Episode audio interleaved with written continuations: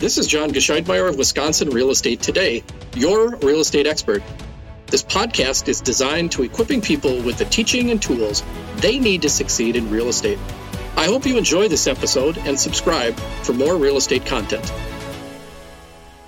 Tell it to the judge. That is the topic of today's podcast. I'm your host, John Gescheidmeyer, and welcome to another edition of Wisconsin Real Estate Today. This series of podcasts is designed at protecting you, our client, or maybe not our client. And I can't think of a more important topic when it comes to real estate than disclosure.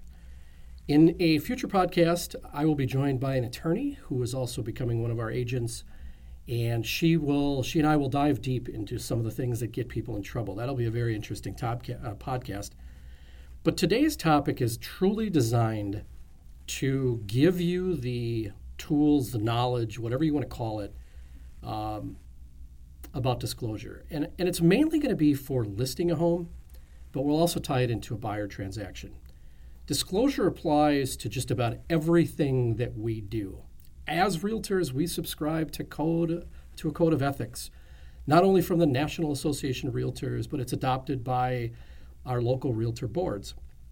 In the metro Milwaukee area, the one that I belong to is the Greater Milwaukee Association of Realtors. But there also are things that I'm bound to by state law through the Department of Safety and, and Professional Services. So you, as the public, are protected against somebody like me doing something maybe rogue or you know maybe completely negligent too if that would ever happen. I want to talk about as a lister, as a seller, what is expected of you and some of the considerations that you have to make. So let's say, let's just create a scenario that you want to sell your house and you call me and we meet and we go over a lot of things.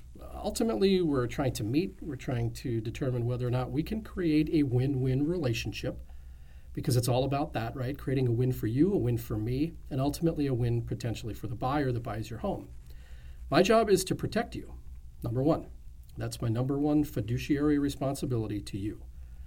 I have an obligation to make sure that you're looked after and your needs are met, and as best as possible to foresee some of the challenges in the future. Now, no one, no one can predict the future. No one can predict how bad a transaction will be. But once I gain trust with a potential client, we start talking about the things potentially in your home that might be problematic. I have a very, very extensive knowledge base of all the transactions. I've, I've personally brokered 500 transactions, um, roughly 500 transactions, since 2011 when I received my license. Now, that's a great pat on the back moment. I'm proud of those, proud of helping a lot of people. But I'm also proud of the fact that I've gained just an incredible amount of experience. And you got to keep in mind, not every agent does. Not every agent can say that. So you may want to use your cousin uh, during a real estate transaction, but what if you have to sue your cousin because they were negligent or they didn't keep you out of harm's way? Or maybe they didn't see things in a home that they should have. So let's talk a little bit about the realtor responsibility before we go into the seller responsibility. That's a little bit different what I told you we are going to cover, but let, let, let's do that for just a second. We have to observe the home and we have to make sure that if the walls are severely cracked, there's moisture you know, in the foundation walls potentially, right? Nobody can see through those. If there are issues that would be normally considered a defect in our contracts, and a defect is defined, by the way, it's um, and I don't have the language in front of me, but it's essentially something that's very material. It's it's of significance, something that would change the value or the reputation, if you will, of the home. And it's my job to make sure that I just point out things that I think are problematic potentially. So let's fast forward again to your listing appointment. I meet with you. We spend a, a, quite a bit of time actually walking through the property. And I'm kind of performing a little bit of a home inspection. Of course, I don't I'm not certified as a home inspector, but I can point out things that might be an issue. Again, problematic. My job is to make sure that we know what's to come if we do go on the market as is and I love that phrase as is. Every home is sold as is in Wisconsin if you think about it. Now I can advertise that as being as is. I can make it, you know, some some very strong language that said, "Hey, look, Mr. Buyer, we're selling this home as is. We're not going to do anything, so don't bother asking us post inspection for money, for credits, uh, for me to fix things." Now, as I go through and I point things out, I just leave it up to you. I just want to give you an idea of what I'm seeing that potentially another buyer will see. So, one of the ideas that, especially my home inspectors staff, if you will, uh, our partners, they will all recommend that you do a, a pre inspection. So, there's different kinds of it. You can pay an inspector just for his time, he can walk through, point out things, you take all the notes, or you can have uh, a full report. So, they treat you just as if you were buying the house and they inspect your house. Now, part of the cool part about that is that you get a report, you know exactly what's wrong, and if you walk out of that squeaky clean, you can post that on the kitchen table with all of your marketing materials, and you can give the buyer some assurance that you have already performed an inspection. Now, a buyer has to then decide do I want to do an inspection on my own, or should I just maybe trust that this guy knows what he's talking about? I always recommend that my clients do their own home inspection with some exceptions. If a home inspection was done very recently by an inspector that I know and trust, well, that would seem silly to hire the same guy to come back and do another inspection, right? So, and that has happened to multiple of my multiples of my clients in the past. But as I'm walking through your house, one of the things that we are looking for are the defects or the items that you can correct. Now, one of the things that always comes up during a walkthrough is codes, code violations whether or not we got permits. Yes, folks, I hate to be the bearer of bad news, but it is your obligation under law to investigate the need for permits when you're doing anything in your home. Some communities, when you change a faucet, you have to get a permit. I'm not saying I agree with that because I certainly don't. Um, I think there is a fine line between overkill and making things money making opportunities for some municipalities. But like it or not, Governor Walker created a very, very good bill for homeowners, uh, eliminating the need for separate homeowner inspections by local inspectors from the, from the municipality. By that I mean whether it could be the town, the village, uh, or the city, or in some cases the county. Um, that, that's gone. And so that was a good law. It's, it is somewhat buyer beware, but it also is incumbent upon the seller to disclose. So as I walk through your house and we start pointing out different things, I may make suggestions. We may certainly talk about hiring experts to come in and give you opinions. If I see some electrical things that are problematic, it could be really minor, but I may give you the name of my electrician, and I may have him or, or her, if you hire an, an electrician, I may have them come in and uh, do those things before. Remember, when you go to the market, uh, the pro of going onto the market with a pre inspection is now you know these issues and you can correct them before you hit the market. However, if you hire an inspector to come in and do a pre inspection and you didn't know about all these things, well, guess what? Now you know. And we'll talk about disclosure. When you know something is wrong with your house, you have to disclose. That's the law. And it's really very black and white. Um, and it cannot, it doesn't have to be a home, right? It can be vacant land, it can be a commercial building, uh, multifamily unit, whatever it may be. When you know something is wrong, you have an obligation to disclose that. And we're going to go through the forms here, not in line by line, but we're going to summarize those and we'll give you some examples. So I will make a lot of suggestions. We will talk about a marketing plan that also may, you know, we may have to delay the listing because there's things that we need to correct. That's okay. That's okay. I don't want to rush your home to the market. And, and I know that there are a ton of realtors out there, and if they're listening to this, they are not going to like me, me saying this. But there are, I, I, I mean, there's probably 70% of the agents out there that when they walk into your house, they want you to sign immediately. And they want you to get you even in what's called an excluded status something I don't agree with in our MLS. That's another podcast. But I want them, I want you to make an informed decision. To me, a handshake is a handshake, right? And when we decide we're going to work together, then I put the wheels in motion 100%. So, what does that look like then? Well, we, we set you up with contractors. We get you to people that I know and trust. And my contractor referrals are not always going to be the cheapest ones. I believe that you have to provide value for people. Um, and absent value, price prevails, right? So if I give you the most expensive electrician or the most expensive plumbing outfit and they don't you don't think there's value there, you're probably not going to hire them. But I hire good people and I, I recommend good people. That's that's just the only way I know how to do business. So let's fast forward even further to everything's done. We're ready to list, and now I present to you what's called the real estate condition report. Right underneath that form, that heading, that real estate condition report heading, is the word disclaimer. And that's an important word. Remember, I said before in the podcast, it is your absolute, unequivocal responsibility to report everything you know about your house. I've sold a few attorneys' homes over the years, and I can tell you that I love working with those men and women because when they sell their own house, you better believe that there's an amendment to this real estate condition report. They go into great detail because every yes response on this form, which we'll go through in a second, has to be detailed in the subsequent area below that section. All right, so here's what it says it essentially says that real estate licensees may not provide advice or opinions concerning whether or not an item is a defect for the purposes of the report. What does that mean? That means that I can't tell you as a licensee how you should answer a question. And I'm going to give you some examples of some questions here in a little bit. I can't tell you by law how you should answer that question. I just can't. I can tell you if what you're going to put makes sense. I can give you maybe a little background on what the question may be. But I have to be really careful because of liability reasons. You see, if I help you fill out that form and something goes wrong down the road, there's a good chance that you may turn back to me and say, John told us what to write, and I can't have that. That's a licensee violation. So just know that.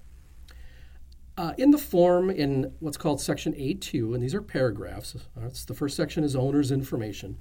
A2 says in this form, defect, which is in quotes, means a condition that would have an, a, a significant adverse effect on the value of the property, that would significantly impair the health or safety of future occupants of the property, or that if not repaired, removed, or replaced, would significantly shorten or adversely affect the expected normal life of the premises.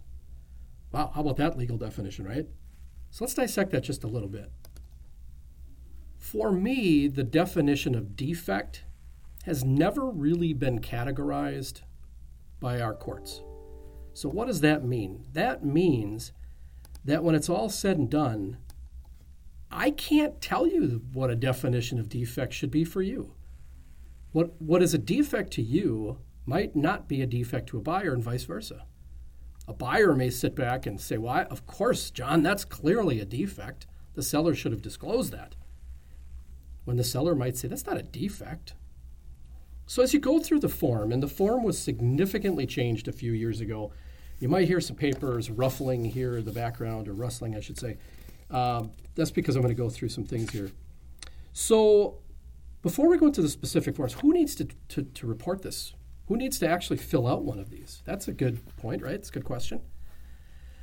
Well, if you own the property, you've got to do it. If you own the one to four family single single family dwelling, you have to do it. And it doesn't matter if you only owned it for a few days or a few years or a few decades. A lot of times when I'll show some of my investors some properties, some investment properties, let's say multifamilies, the owner or the seller will think that they're excluded from completing the real estate condition report, and they'll just say buyer or seller has never lived on the property, and they think they're okay there.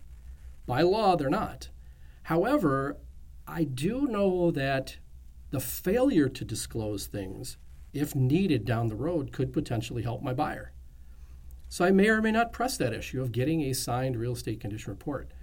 But let's face it, if the listing agent isn't telling their seller to complete a real estate condition report and that it's mandated by law, I'm probably not going to get it. Let's be honest.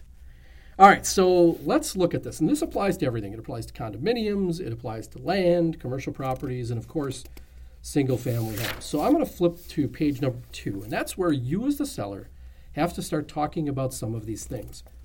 Section B in the real estate condition report, uh, and again, this is the six page report. Question number one Are you aware of defects in the roof? Now it says roof defects may include items such as leakage or significant problems with gutters or eaves. So let me paint you a scenario. If every fall, because you don't have a cover on your gutters, your gutters get clogged with, with, um, with leaves, and then it freezes because it's trapping water, right? And sometimes maybe the gutter pulls away and you had to put it back. Is that considered a defect? Well, again, I can't answer that question because I don't have the defect definition other than what I read to you as it applies to gutters. But my, my advice to any seller is that you must disclose. If there are problems with your house, especially recurring problems, if you have a property where you need to have your roots kind of uh, rotor rooted out, and I'm not you know using that particular company as an as an endorsement, but I don't know how else to say it, right? So if you have, you have to rotor root some some roots out of a water lateral, a sewer lateral, that's a defect, and you need to probably disclose that on occasion, and, you, and, and again, you make it general, but you don't have to be really specific in most cases. The more specific you are, though, about detailed problems, the buyer, uh, I would say that the buyer will feel more comfortable making an informed decision. Again, a real estate transaction between a seller and a buyer is based on trust. And, it, and it's really the premises of every transaction. And unfortunately, that doesn't happen. In a previous podcast, I, I suggested that you don't go to a closing if you're a seller. And if you haven't listened to that one, when this one's done, go back and listen to that one. I, I just don't think that a seller should go to a closing. You know, and I, in that podcast, we talk a little bit about how it's nice to see the family that you're transferring things to and all the love that, you know, and, and, the, and the kids that you raised and all the memories, right? That, that's hard. That's emotional walking away from that house. It is nice to know that you're giving that home to another potential family who's going to love that home. But, but it's my job to protect you. And it's my job to tell you, guys, don't go to closing. Because just before you leave, when that buyer looks at you as the seller and says, hey, John, uh, tell me more about that stain in the basement that's in that corner. When, when did that first start? How long have you noticed that? And it just opens up this big can of worms that you don't want to do. So I, if you haven't listened to that podcast, it's a good one. So back to the roof uh, obvious leaks, obvious damage, uh, you know, those are things that you have to report, right? It'll ask you questions about the electrical system. One of them is do you have knob and tube wiring? Do you have 60 amp service in your home or aluminum branch circuit wiring? Very indicative of older homes. So, about maybe five, six years ago, insurance companies had to mitigate their losses, and not really from here. Because if you think about it, when you go with a national company, you are also in my opinion, and an insurance company may disagree with this, but this is my opinion. If you go with a national company that has had to insure people through floods, through um, you know earthquakes, tornadoes in Tornado Alley, essentially you're funding some of those people. Maybe not to a large degree, but but you are, in my opinion. Uh, I, I, insure with Wisconsin companies. I, I, just like to, to spend local as much as I can. Um, but obviously, the coverage and the value has to be there, right? Uh, but you know, if you have 60 amp service, you can almost bet that your buyer is probably not going to be able to get insurance. The, the inspector is going to note that if it's a round collar on the outside meter head, as we call it, on your home, there's a very good chance that that is a 60 amp uh, metered surface or, or um, uh, metered supply, I should say. And if that's the case, eh, buyer's insurance company is not going to insure that. Again, these are all things that we point out as potential risks. Now, you as a buyer, you may say, "Well, John, I don't know. I mean, I'm not an electrician." And that's that's right. Remember, all you have to do is disclose what you know. So if you don't know that that's a 60 amp meter head and that you have a 60 amp supply to your house, then you're okay. I'm just telling you that if that round collar is there, and your mast, which goes up, let's say, well, not goes up, but it comes down because your overhead supply, your power lines come into this big long mast. If that's real thin, that's probably also an indication that your wiring coming into the house is not 100 amp. And then you may say, Well, John, I don't understand. I go down to my electrical box and it says the main breaker is 100 amp. And you're right. They don't make 60 amp boxes anymore, electrical panel boxes.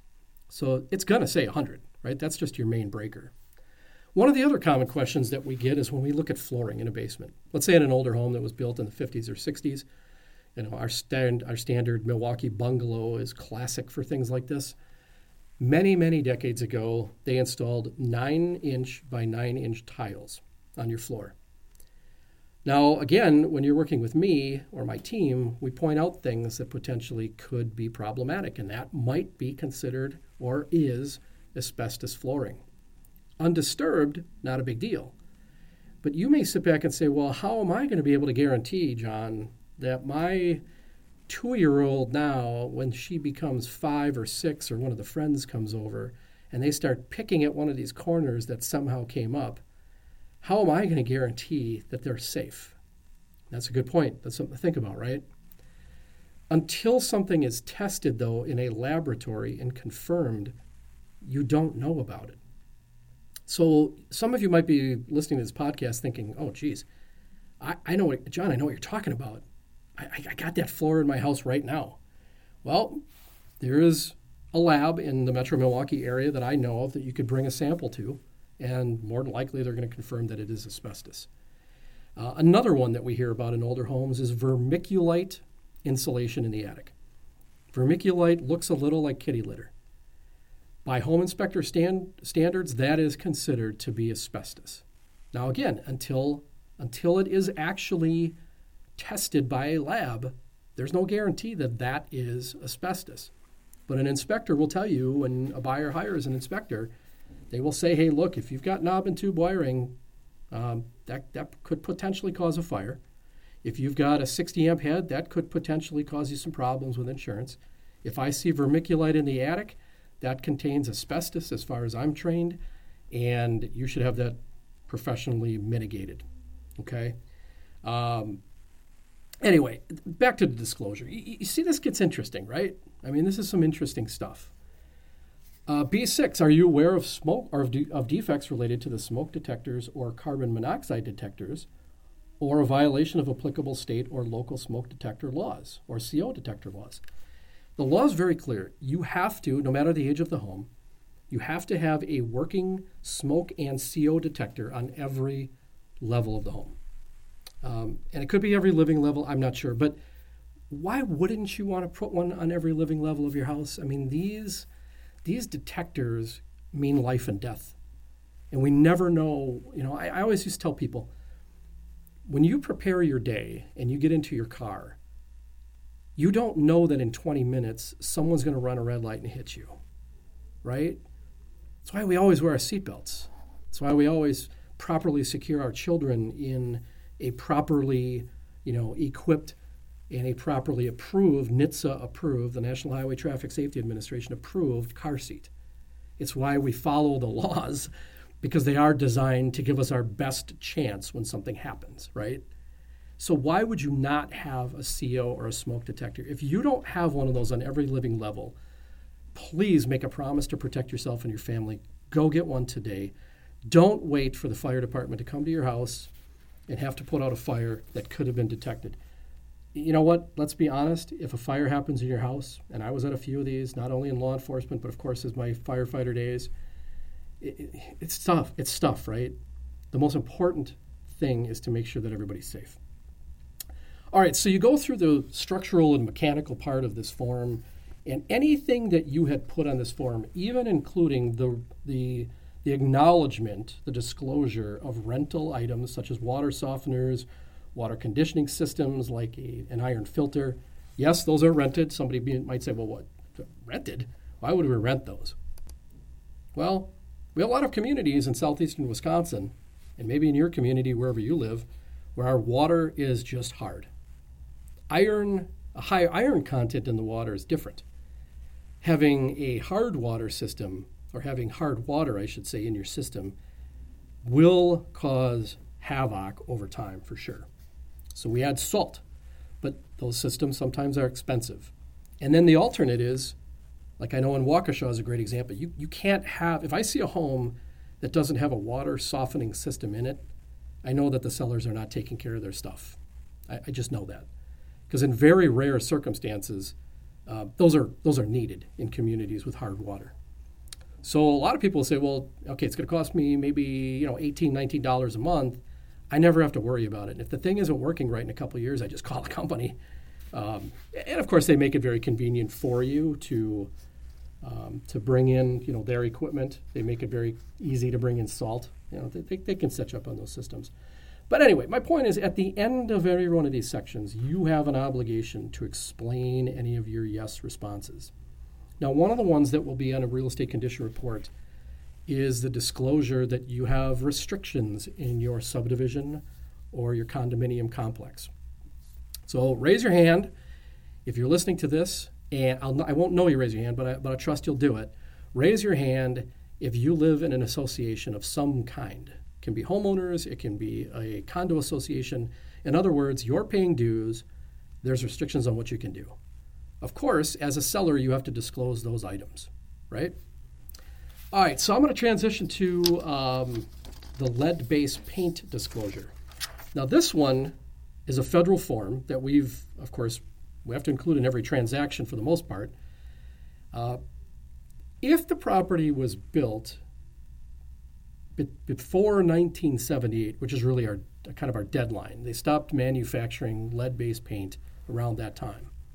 So the federal government said that if the property was uh, built prior to there, there's a good chance that lead-based paint exists. So when you buy a new home, you have to make a decision on whether or not you want to test for lead based paint. When you sell a home, you have to complete a form that asks you two questions. And it says that every purchaser of any interest in residential real estate property, if you will, on which a residential dwelling was built prior to 1978, is notified that such property may present exposure to lead and lead based paint. So there are certain loan types that when I go and look at homes, I have to make the homeowners aware of. If I'm selling a home in Milwaukee, home was built in the 50s or 60s. If I see peeling paint, even on the back side of the garage that no one wants to look at in the detached garage, we have to talk about how if the seller accepts an offer from a buyer with a VA loan, Veterans Administration loan, or an FHA loan, which allows the buyer to only put down 3.5%, Great programs, by the way. 0% down for veterans and military. But if that person, if that seller accepts an offer from someone with a VA or an FHA loan, you have to expect that a VA appraiser, who's also an inspector, looks for about 21 different things, including peeling paint and cracked windows, they're going to call those items out. And the buyer will not be able to get that loan if, in fact, those items are identified. Those have to be corrected and not necessarily at the expense of the buyer. A new one, as part of some of those loans, is termite inspections, pest inspections. That's another podcast. On the offer addendum S, which is the lead based paint disclosure, the seller has to answer two questions. Says the seller hereby represents that the seller has no knowledge of any lead based paint or lead based paint hazards present in or on the property. And then the second question is do you have any paperwork related to the knowledge of lead-based paint hazards? I had a seller who was selling a, a two-family uh, near the Milwaukee airport, Mitchell, Mitchell International, and uh, the tenant at the time called the city. The city came in on their own, unbeknownst to the seller, because the buyer, not the buyer, the uh, tenant said, "I think I have, I think I have lead-based paint in my house." So rather than follow the protocol, the city came in and they tested, and it tested positive for lead based paint, and notified the seller that he's in violation. Now, the seller is in the middle of a transaction, so this got really kind of hairy, to say the least. Uh, so when he called me and said, I've got a little bit of a problem, John, we now have to disclose, right? One of the questions that people ask me is radon. Now, this don't confuse radon and radium. Those are two totally different things, right? Radium is in the water supply in some communities. Uh, Waukesha being the most known in this area that's dealing with that issue right now. They're purchasing Milwaukee water, um, which will take a few years yet. But radium and radon are different. Radon gas is essentially created from the decomposition of uranium under the Earth's surface. It is said to be the second leading cause of lung cancer in America. Now, I'm not going to say it's right, wrong, or indifferent. I'm going to leave that to other people.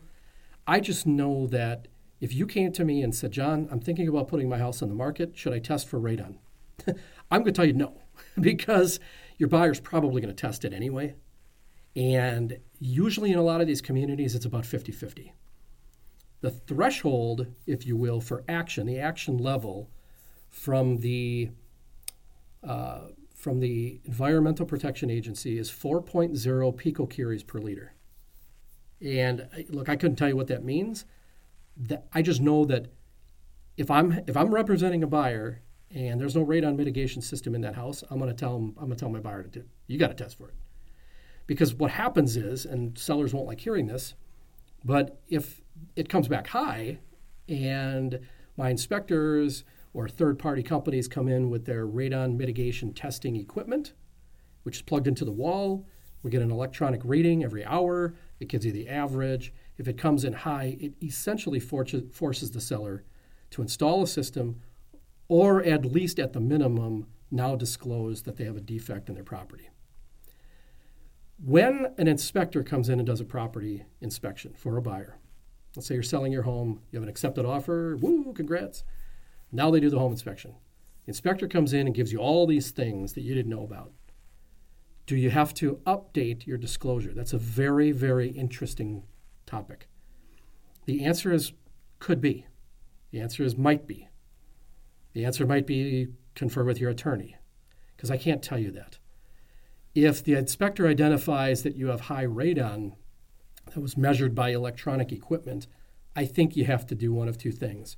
I think you have to agree to mitigate and install that system, which typically runs about 800 to about $1,200.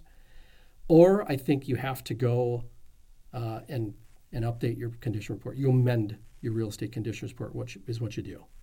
Remember, it's about protecting you. If I come in and I see a significant defect, if I see significant cracking in a foundation wall, and it doesn't have to be just block, it can be a poured foundation, although that's, that's rare. But if I go in and I see that and you don't disclose it, I have an obligation as a licensee to disclose those defects. So that's when you and I have a conversation about protecting you, but also protecting me. And once in a while, I get to the point where a seller says, John, I don't think it's a defect, and I'm going to be pretty PO'd if you disclose that. And it's usually at about that point where I realize this is not a seller I can work with. Everything has to be on the up and up. Everything has to be disclosed. That's just how the law is. If you don't do it, I have to. And it's really black and white. I, I think we live in a world of gray. When I was in law enforcement and I was teaching at the police academies, I used to put, you know, up on the, the board behind me, I would put two little areas kind of a distance apart on a timeline. And I'd say, this is black and this is white over here. And see all this big stuff in the middle? That's all gray. That's where we operate. Not every law can be black and white. Um, it's pretty black and white when it comes to some defects that we find in a home. The vacant land disclosure does the same thing. It tells the buyer what what someone needs to know about that property, right? If you are subjected, if that property is subject to certain conditions or assessments, or you know of things that are happening, or you know that there's underground tanks, let's say, that's buried. Let's say you have a, an old gas station that you want to sell. I've done some commercial deals where uh, we've had to go into what we call a phase one, phase two, sometimes even a phase three, which means on a commercial side of things, my buyer has to pay more money to have things further investigated before the lender says, yep, we're going to give you the money. So if you have a joint well that serves the property, in other words, you have four people, let's say, and I had one of these in the town of Delafield outside of Waukesha in Waukesha County, um, where the well test came back bad. We, there were contaminants in that in that well water supply. Uh, They didn't have any idea until the well water was tested, right? Because most people don't test their well, their joint well, every year. You should. In a subsequent podcast, we're going to talk about water and water quality. Um, but the bottom line is, you know, when it's all said and done, no matter what you're selling, whether it's vacant land, whether it's a commercial building, or more popular, of course, residential property, right? You have an obligation to disclose. So, my advice to you is this over disclose. Tell the buyer, the potential buyer, more than you should. And if you think that that might have an adverse or a negative effect, I can promise you folks that it won't. In fact, it's going to give the buyer more comfort. You know, if I'm if I'm a buyer and I'm going to buy your house and I see a six-page real estate condition report and there's a you know a bunch of stuff checked yes. And then you've explained all of this in a two or three-page addendum, I'm going to feel really comfortable. I'm going to think that boy, this person really wants me to know everything that is good, bad, or indifferent about the property. Now, conversely, if I look at that condition report and I see nothing but no's, I'm going to be suspicious. And I'm going to look even harder because no one lives in a perfect home. No one drives a perfect car. No one has a perfect job. No one has a perfect relationship. It, there's no such thing. Even new homes. I bought a new home. I didn't build it, but I bought a new home. I had it inspected while I was still under my builder's warranty. And um, we'll talk to some builders in some subsequent, you know, podcasts too. But you just have to protect yourself. If, if I'm the buyer, I want to know. If you're the seller, you should tell me. My hope is that this longer podcast has given you some really awesome things to think about and has convinced you that you do not want to be sitting in front of a judge or a six person jury in a civil trial having to explain why you didn't disclose. Milwaukee is not a big area. Your community may be even smaller. It, it, I can tell you, I can give you example after example after example of my buyers who have bought properties had to hire an attorney to go after the seller simply because they decided not to disclose something they had full knowledge of because they thought they could get away with it. Good example I had a client from out of state buy a house in Bayside. Unfortunately, the seller didn't disclose. And what ended up happening was they called me and said, We have water in the basement, we have this, we have seepage. Holy cow, that's not good. We got an attorney involved, and we later found out that a very, very reputable uh, foundation basement company here in the metro Milwaukee area had been in that property a year or two before. I don't remember all the details. It was about a year or two before. And the guy walks in when my buyers called him and said, wait a minute, I've, I've been in this house. I remember this. And sure enough, they were there a couple years ago. So, you, how, how do you defend that if you're the seller? When in doubt, always, always consult with your legal advisor because he or she is the person that will tell you what you should do. But I can guarantee you that an attorney is going to tell you over disclose. This session of Wisconsin Real Estate Today has come to a close. Be sure to subscribe to this podcast and let others know if you found this content useful. Until next time, make today your best day.